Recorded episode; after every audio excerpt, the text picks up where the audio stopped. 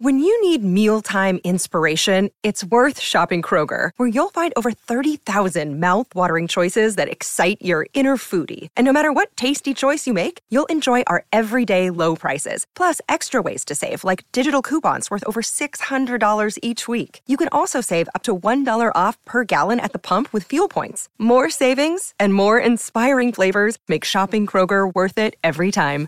Kroger, fresh for everyone. Fuel restrictions apply. Hello, everybody. This is Marshall Poe. I'm the editor of the New Books Network. NBN listeners like to read books and buy them. So we thought we'd tell you that right now, our friends at Princeton University Press are having a remarkable site wide sale. You can get 50% off books, including ebooks and audiobooks, with the code 50, F I F T Y, at checkout until May 31. You can save some real money on Princeton University Press books. I encourage you to go there and check it out. Welcome to the New Books Network.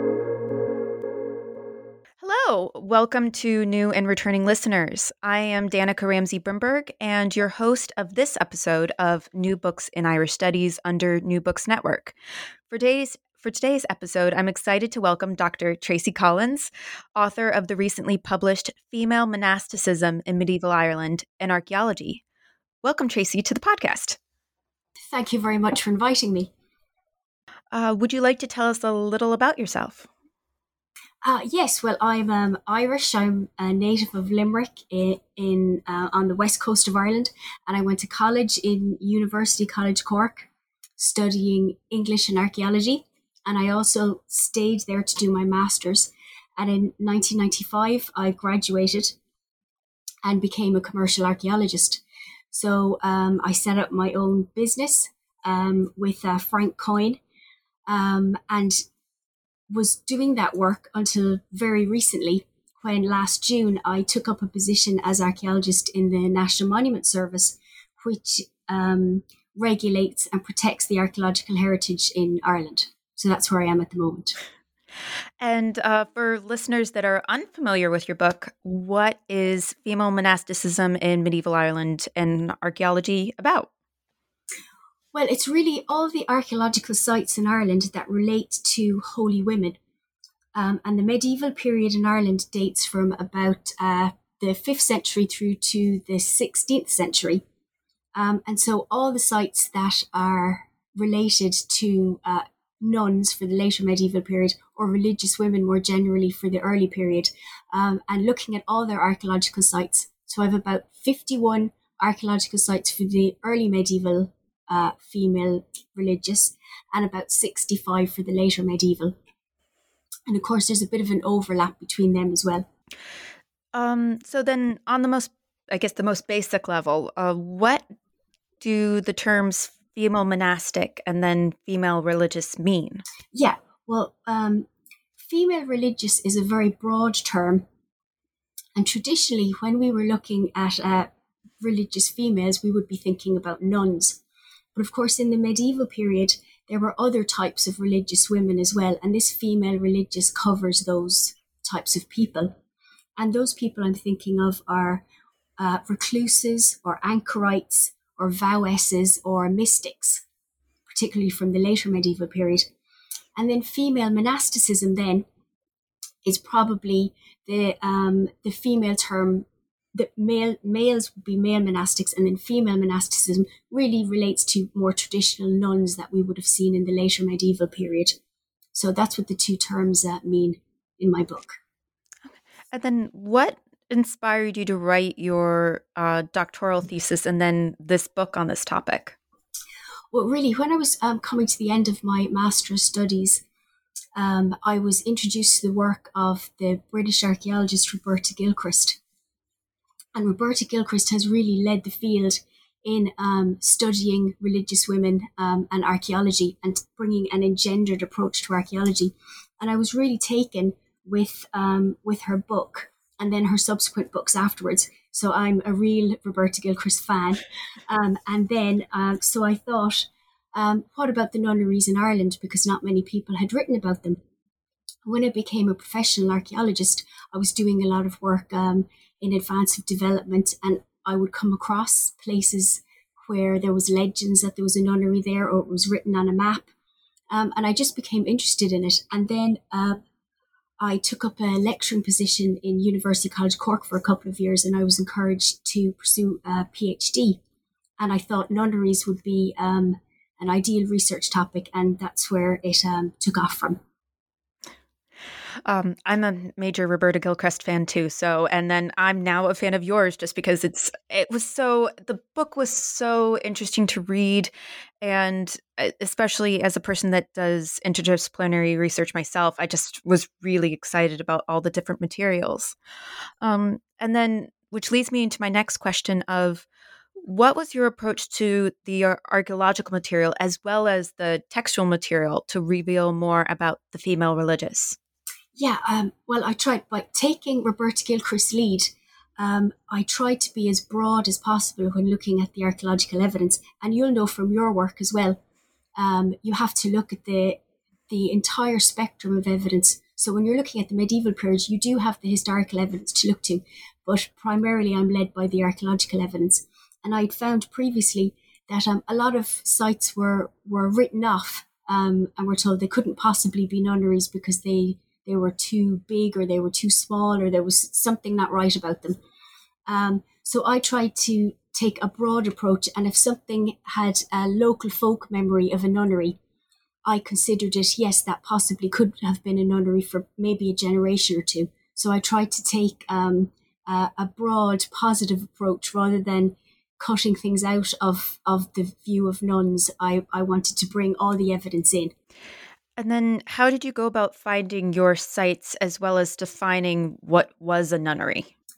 Um, well, uh, the, the first thing was that um, the archaeology itself, and you'll know this from your archaeological background, that the archaeology itself is not going to tell you whether it was a, a male house or a female house. So we do need the historical evidence to tell us that.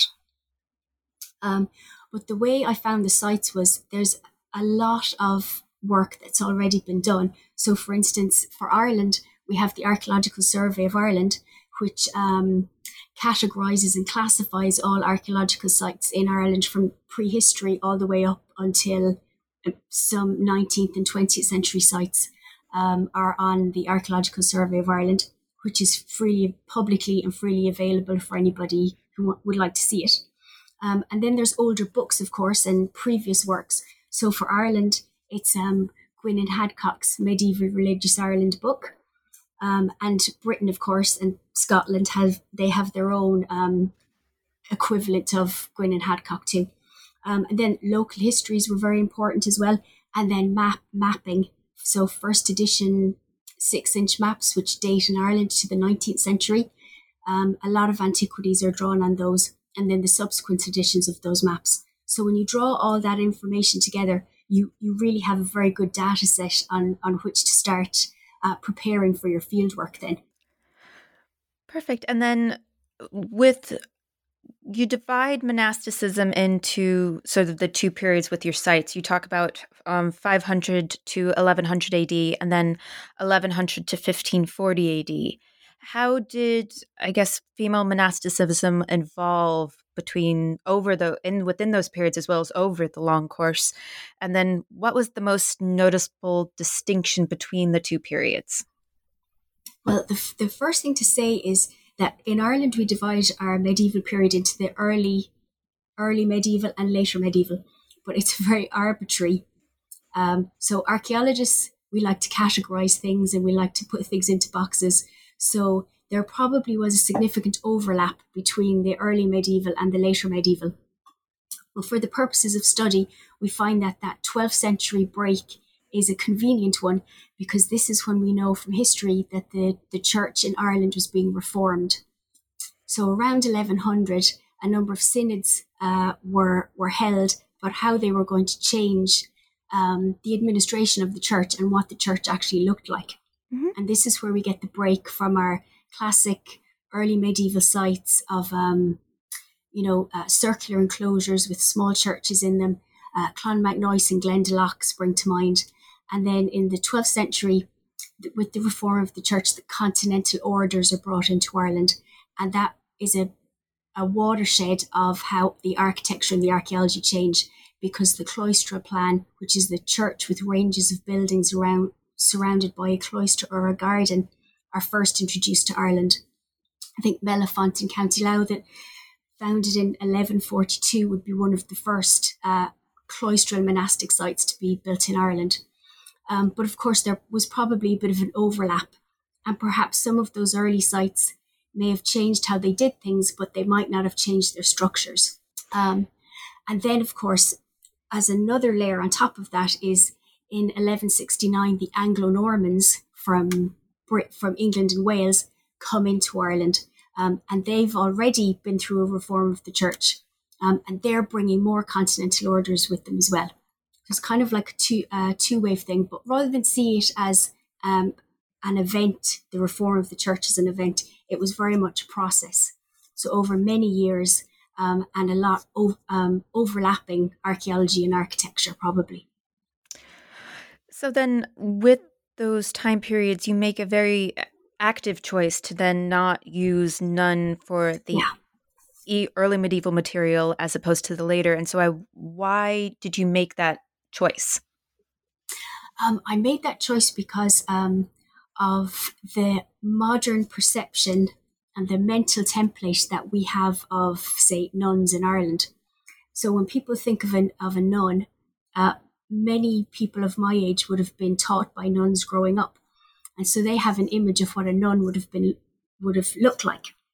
Um, and probably in the later medieval period, they were probably fairly similar. They they had their habit and they had their veil and they were all well covered up. But for the early medieval per- er, period, we really don't know how these religious women dressed.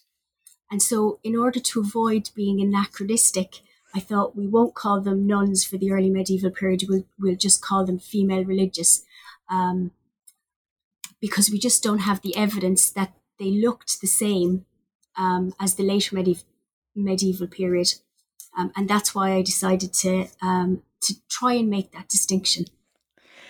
And then, how did you? Uh, so, were there with those distinctions, how different then was thinking more a bit more broadly? How different was female being female religious different from that from being, I guess, male religious?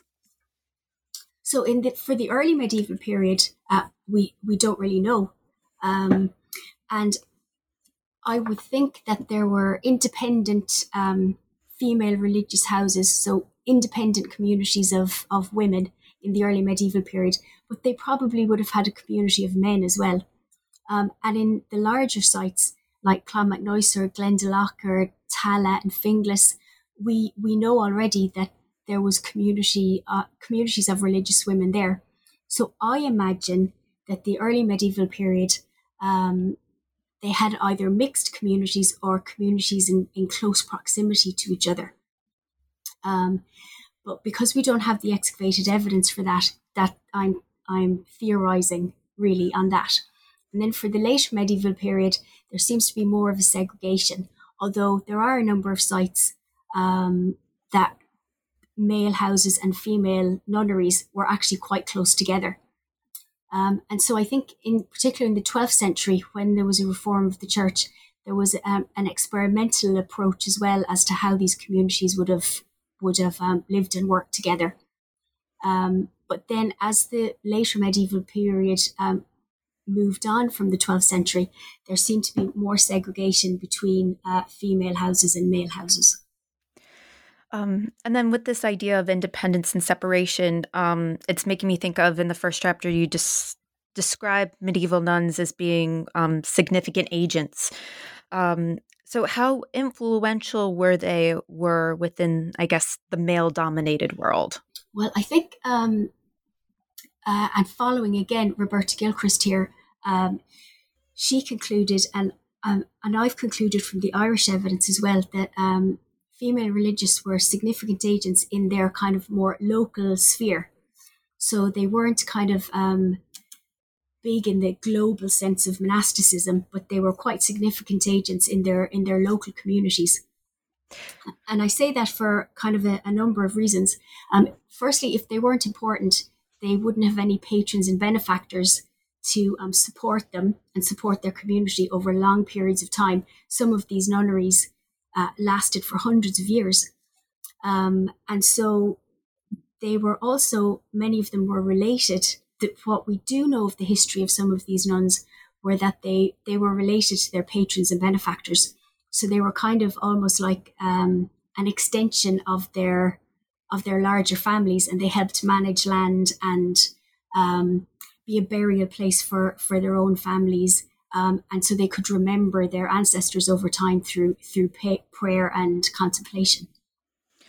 And then, how did that agency compare to, I guess, women that weren't necessarily nuns or female religious? Yeah, well, it, um, some people would argue that um, you know uh, going into a, a, nunnery and going into an enclosed space and being cut away from the world was a very negative thing.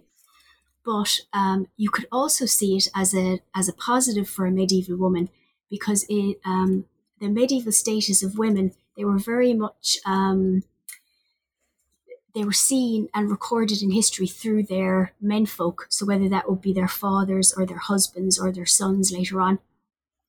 And um, so becoming a nun and getting into a, um, a nunnery where you could maybe be an office holder, it was a way of um, probably having a profession. And you could go all the way to perhaps being the abbess or being in control of the nunnery and its assets.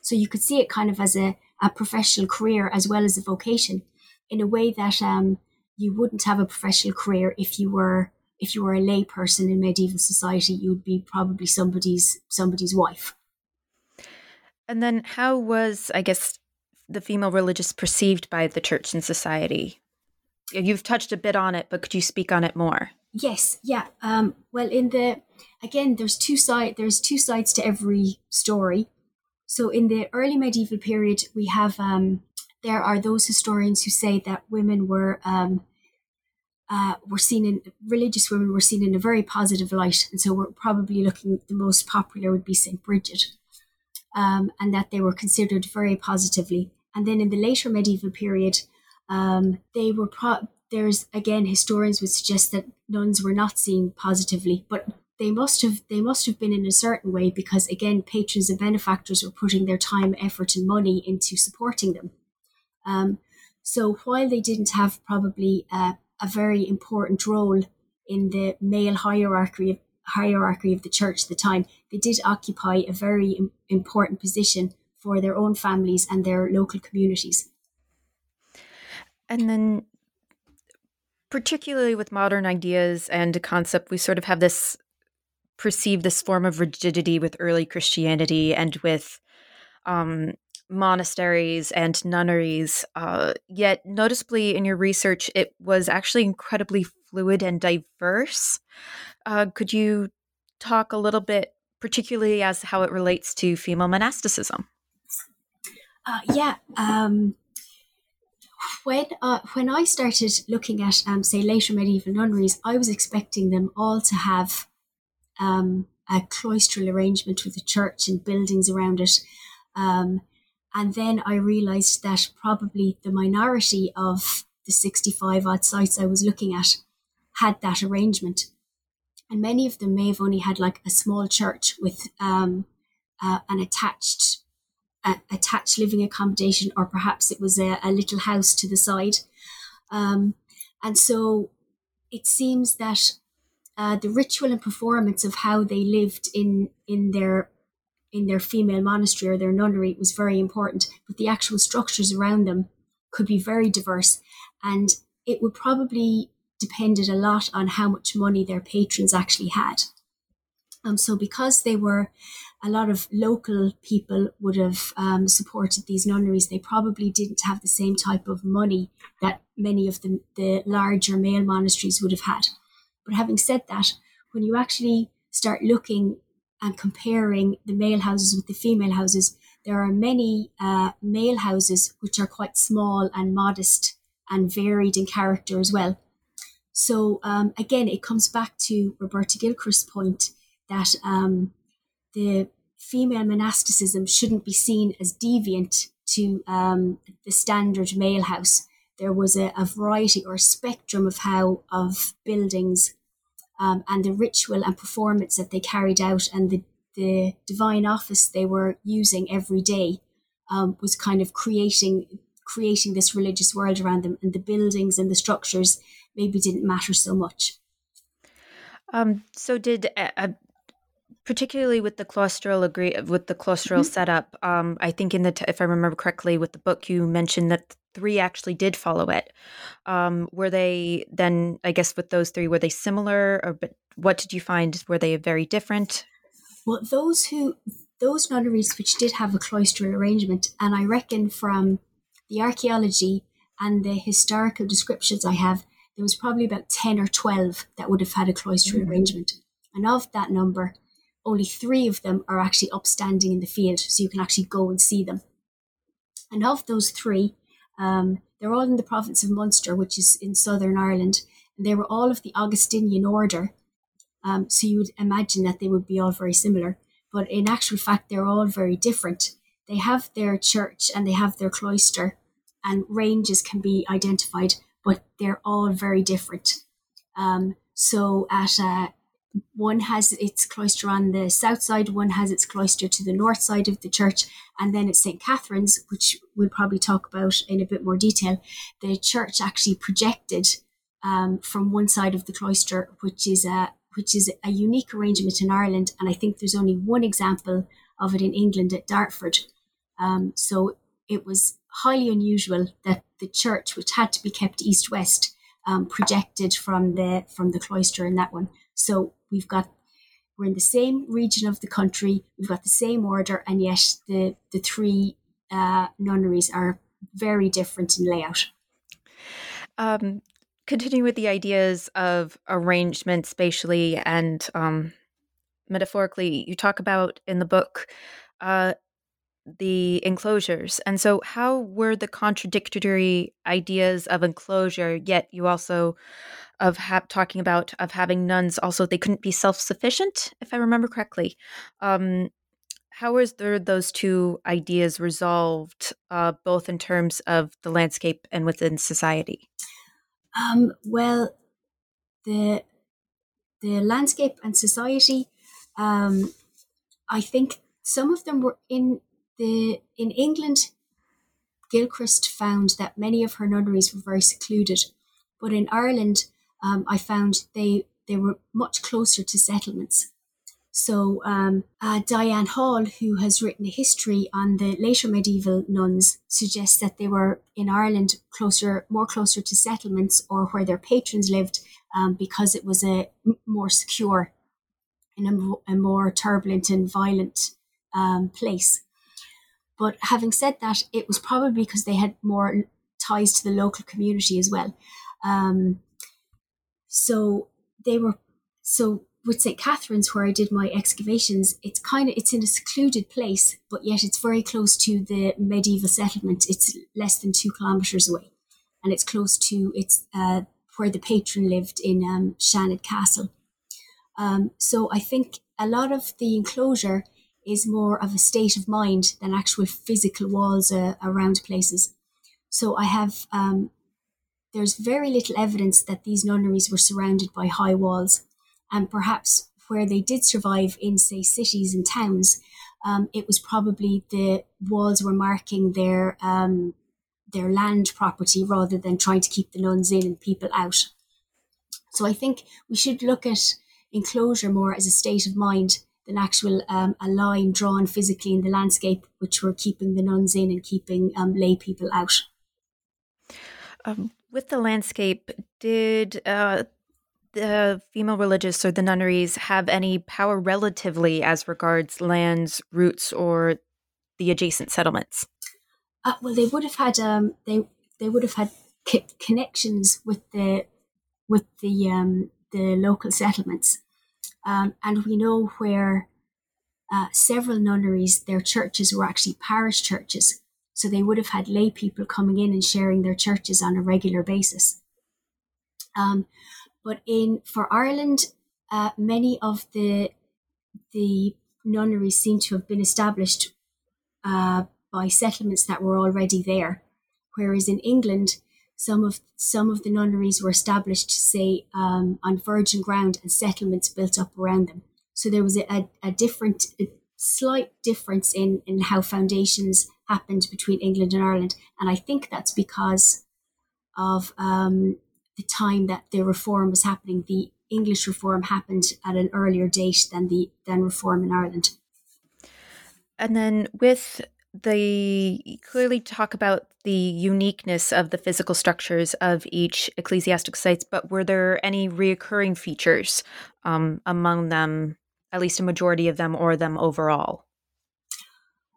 Um, well, of course, in all of these sites, um, the church was the was the most important, and um, so the church was a um, in all cases were rectangular structures, um, and they're all medieval churches are always orientated east west with the high altar in the east end, um, and so all of all of my sites would have had a church. Now that could have been a quite large church, maybe it's as at St Catherine's, or it could have been a very small church. Um, I'm thinking of maybe uh, somewhere like the nuns' church in in uh, Clonmacnoise is very small, um, and so the size of the church probably reflected the size of the community and whether it was a parish church or not as well. Um, but in general, the nunnery churches in Ireland were um, they didn't have transepts; they were quite small, long and narrow, um, and much smaller perhaps than than some of the ones that Roberta Gilchrist talks about in England. Um, and then the cloistral the cloistral sites would have had ranges uh, around the central cloister. Um, and then the rest of the sites, some of them have small freestanding buildings, um, and and others have very little trace of um, any other buildings beside the church. And so it it would suggest to me that they probably had little annex for a, attached accommodation, for example, at um, uh, Kilmaine or somewhere like that. So, what was daily life back? What, uh, granted, I know we're talking about a very gigantic period of time, mm-hmm. but um, what would daily life have been like for people that were um, at these sites? Well, again, for the early medieval period, uh, we're not quite sure um, how how they would have conducted their lives um, on a daily basis. But in the later medieval period, uh, we know of several rules of the continental orders, and we would suppose that our nunneries were following those rules also, even though we don't have any of those documents written down anymore. So, most of the orders, um, of which the Augustinian order was the most popular in Ireland, um, I know for Scotland and England it was the Benedictine order um, that was the most popular, but for Ireland it was the Augustinian. Um, so they would have followed the rule of, of um, Augustine, um, and they would have had what's known as a divine office, or which was really the daily timetable, where they would use the church seven or eight times a day, and they would either have mass or they would go in and, and sing and have psalms, um, and then they would undertake their uh, daily, more mundane work in, in between those periods. Um, and so it was probably um, so they built up this ritual and and routine on a daily basis. Um, they would have had um, masses every day, and on feast days they may have had more than one mass. They were um, remembering their patrons' anniversaries, their deaths, and their birthdays, and so um, some days probably would have been very busy uh, with uh, carrying out the divine office every day. And then this might sound like more of like a chicken or the egg question, but did daily did life uh, daily life affect the architecture and the landscape, or did the architecture and the landscape affect daily life? Yes, I would say yes. That is a, a real chicken and egg, um, a chicken and egg question, um, because I suppose the um, the divine office would have would have built up from the cloistral arrangement. But um, a lot of my nunneries don't have that cloistral arrangement or they only have portions of it. So I would think that it was the ritual and performance that was dictating how the structures were used. Um, and uh, Claudia Mohn's um, work of uh, work of German nunneries, um, her her work, I think it came out in two, 2006 is an, an excellent example of the variety of um, of arrangements that you can have with buildings. And of course, Germany, their upstanding remains are really good for, for many of the orders, particularly um, the Poor Clares and the Cistercians. And what Claudia Mohn has shown is that um, she has every possible scenario of church and buildings and cloistral arrangements and galleries and two story two stories and single stories and freestanding structures and they were all carrying out their um, their day their daily divine office and their rituals and performance in all of these types of structures so I would say the, the divine office and the way they lived their life probably dictated the structures that they used. And then were within you'd also talk about the burial evidence uh, within your book so was the status or the life of female religious then reflected in their burials um, well for the evidence in ireland it's very hard to say um, because the the positively identified burials of nuns in Ireland are very few. Um, in my excavations in St. Catherine's, we got about um, probably about five burials which were female, um, and which I could I I interpreted them as nuns, but because they don't have any, you know, they don't have a label on them saying I was a nun. Um, it's very hard to it's very hard to actually definitively say 100% that this female burial was a nun and this female burial wasn't. Um, so, um, and that's because nunneries also, they had a mixed com- community. So when you excavate, you find um, men, women, and children buried. And their, their burials are not as segregated as you have in male houses. So, for the purposes of my book, I identified the female burials at St. Catherine's as being um, nuns, but they had nothing. They had nothing on, no grave goods or associated artifacts or symbolism that would have told me that they that they were nuns. Um, and that's quite uh, another thing about burial evidence um, archaeologically is that a lot of these sites have been used over a long period of time. Um, so the so burials in many of the nunnery sites um, they've been used you know long after the nunnery's gone out of use so mm-hmm. the actual nunnery phase of burial um, have has been destroyed or severely interfered with um, so a lot of the burial evidence that i discuss i'm looking at it in um, the context of the british evidence also granted, I know we can't define them as such, then we have to use much more of a broad term describing them, but were they located in any particular location? Um, um, well, there is a general trend that um, um, uh, religious will be um, buried on the north side of their of their churches, and indeed, we did find some burials, female burials to the north side of our church at St Catherine's, but we also found there were a few children buried there as well. Um, but in a lot of these uh, monasteries, um, burials they've consecrated, not only have they consecrated outside the church, but they've also consecrated inside the church and the the cloister walkways and the, sometimes the cloister garden itself. Um, excuse me. So, with uh, the burials at St. Catherine's, we found them in the church to the north of the church and in the cloister ambulatory or the walkways around where um, where we put our trenches. Funnily enough, um, in St. Catherine's, we didn't find any burials in the cloister garden. And that um, speaks to me that they had enough they had enough burial space um, outside and in the church and in the cloister ambulatories that they didn't feel the need to use the cloister garden. But we know from other monastic excavations such as I'm thinking of um, the Franciscan Friary in Ennis, which was used over a very long period of time. That's Ennis in County Clare, um, a medieval town. Um, and there was burials absolutely everywhere when they excavated inside the church, all around the cloister walkways, and in the cloister um, garden or garth also. And the and the burials there were um, in places maybe two or three people deep. So they were burying over a long period of time. Uh, both in your book as well as in the interview, you've brought up references to burials located in on both in Britain as well as the continent. How was female religious different uh, from that of Britain and of the continent? Uh, well, I wouldn't. Um, I wouldn't say that it was different they were still following the the, the divine office um, and doing that ritual and performance and using their church every day.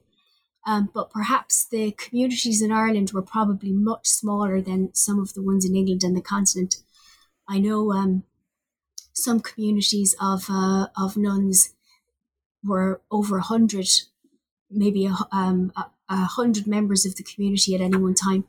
In Ireland, I would suggest that um, the communities were much smaller, and maybe they had twelve or sixteen individuals. But they they would have been following the same kind of a lifestyle, and they would have um, they would have had the mundane tasks as well of um, you know eating and sleeping um, in dormitory arrangements. Uh, they some of the nunneries were probably schools as well, so they had some education going on, um, and they would have been interacting with the the local community where their church was a parish church. So it wouldn't have been. There probably would have been regional differences, but the the overall pattern of of female religious life was probably very similar. Um, and then you did desk based. Sorry, you did.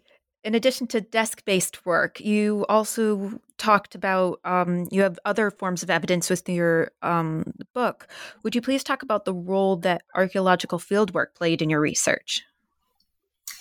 Yeah, I found it. Um, well, being an archaeologist, it was very important that I went out in the field, um, uh, and I I was surprised at some of the sites. Um, like we mentioned earlier, about the variety of remains. Um, uh, nine times out of ten, you can identify the church, but then there was a quite a variety of of other structures around, um, and in some cases, uh, the remains, um, you know, weren't great, and in other places, I was surprised at what what did remain. Um, and what's important to remember with archaeological work as well is that um, many of these sites have turned into uh, burial places of the which have been used right up until the present day. So a lot of them have turned into kind of graveyards. Um, and so a lot of the medieval evidence um, would be uh, would be not as obvious um, as at other sites. Um, and then over time, a lot of these sites may have been used when they were dissolved in the 16th century. Some of the, the nunnery sites, their their stonework could have been taken away to build big houses elsewhere. Or in the case of St. Catherine's, the nunnery was turned into kind of the the farmyard of um, of a big house that was built in the 18th and 19th century. So some of these sites actually have a long period of use, um, well after the nunnery went out of use. And interestingly enough, a lot of them have pre-nunnery um, archaeology as well. So, for instance, um, at St. Catherine's again, there was um, some prehistoric burials found when they were actually building Old Abbey House in the 19th century. Um, so you can see that the landscape of St. Catherine's has been used over a long period of time. Now, whether the nuns actually knew there was prehistoric burials there is a, another debate altogether. Um, but it just shows that this landscape has been used over um, a very long period of time. And then how did St. Catherine's compare, I guess, to your other sites that you talk about within the book? Was St. Catherine's, um, I, I would argue, is probably the best preserved um, nunnery in Ireland because um, it has excellent upstanding remains. Um, it's got its cloistral plan um, uh, quite clearly still upstanding. Um, and it was one of the few sites that doesn't seem to have been used after the nunnery went out of use. So after the 16th century, it doesn't seem to have um, continued as a burial place. Um, it wasn't knocked down. The old abbey house was actually built next to it rather than destroying the nunnery itself. Um, and so it continued to be used um, as a farmyard and stables. Um, there was a handball alley built there in the 19th century. You can just about make out the remains of it. Um, but the, the structure itself and its underlying archaeology remained pretty intact, I think, from, from its dissolution. Um, and you can't say that about many of the nunnery sites in, in Ireland. So, what is thinking of the book overall as well as your research? Um, what is your favorite part, or what was your favorite part to either uh, carry out research wise or writing wise? Uh, the um, um, I very much enjoyed doing the excavations at St Catherine's because I, am an archaeologist and I like um, I like doing the digging. Um, and I must um, have a shout out to my colleagues in Aegis Archaeology um, and my husband Frank Coyne who helped me with those excavations, and also students of University College Cork because I ran the excavation as the department's training excavation. So um, I got a lot more excavating done than I would have done otherwise. And I'm very grateful to all those students, many of whom have gone on to become professional archaeologists, um, for for doing that. But um, I mean, and the excavations at St Catherine's shows what um, a nunnery site can, the information it can reveal, the the pottery and how they would have used their buildings and the burials themselves. Um, it really adds to the archaeological record. So I'd be uh, very excited if somebody else would uh, would do it, um, another nunnery excavation and we can see what we can come up with. Fingers crossed. yes, yes, fingers crossed. Yes. Uh, what is the one thing that you hope your readers take away from reading your book?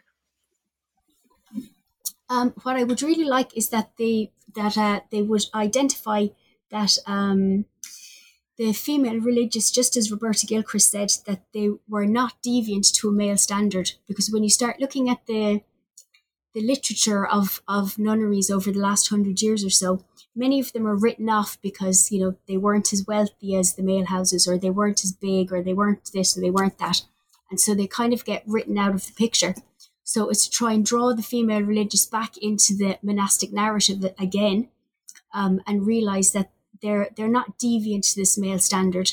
Um, in many cases, they were just as wealthy as the male houses when you actually analyze them. Um, and by the same token, there was many male houses, particularly Augustinian ones in Ireland, that were quite small, um, just like just like the nunneries.